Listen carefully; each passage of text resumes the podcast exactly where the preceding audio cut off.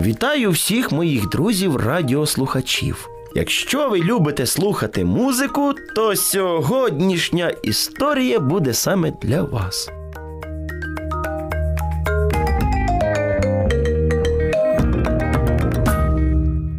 Дівчинка Росинка дуже любила слухати музику. Вона слухала класичну музику, це була її улюблена музика. До того ще й ходила до музичної школи, навчалася грати на скрипці. Тато з мамою також були музикантами. Тому можна сказати, що музика була в Росинки в крові. Проте якось дівчинка помітила, що коли довго слухати музику, то вона якось ця музика починає набридати. І пісня, яка тобі колись подобалася, ну вже стає навіть і ненависною. Дівчинку зацікавило, чому ж так воно відбувається. І з цим запитанням вона прийшла до свого викладача музики в музичній школі. Доброго дня, вчителю. У мене є розмова до вас. Привіт, Росинка, слухаю тебе. Ви знаєте, що я дуже люблю музику і слухати, і грати. Та багато я не можу її слухати. Швидко набридає. Чому так буває? Так, таке дійсно буває.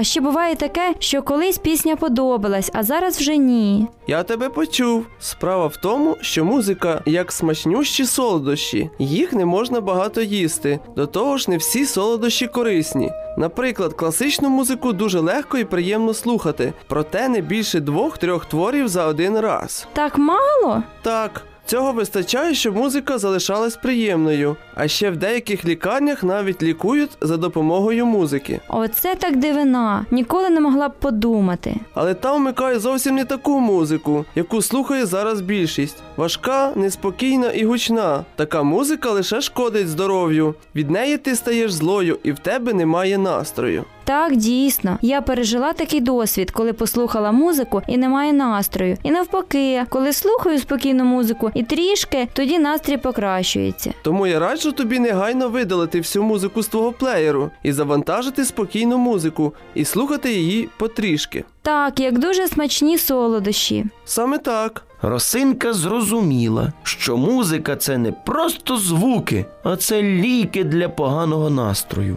Слухайте легку, спокійну і приємну музику. А нам вже пора прощатися. Але пам'ятайте, що лише спокійна музика буде дарувати вам приємний настрій і ніколи не перестане подобатися, якщо слухатимете її потрішечки.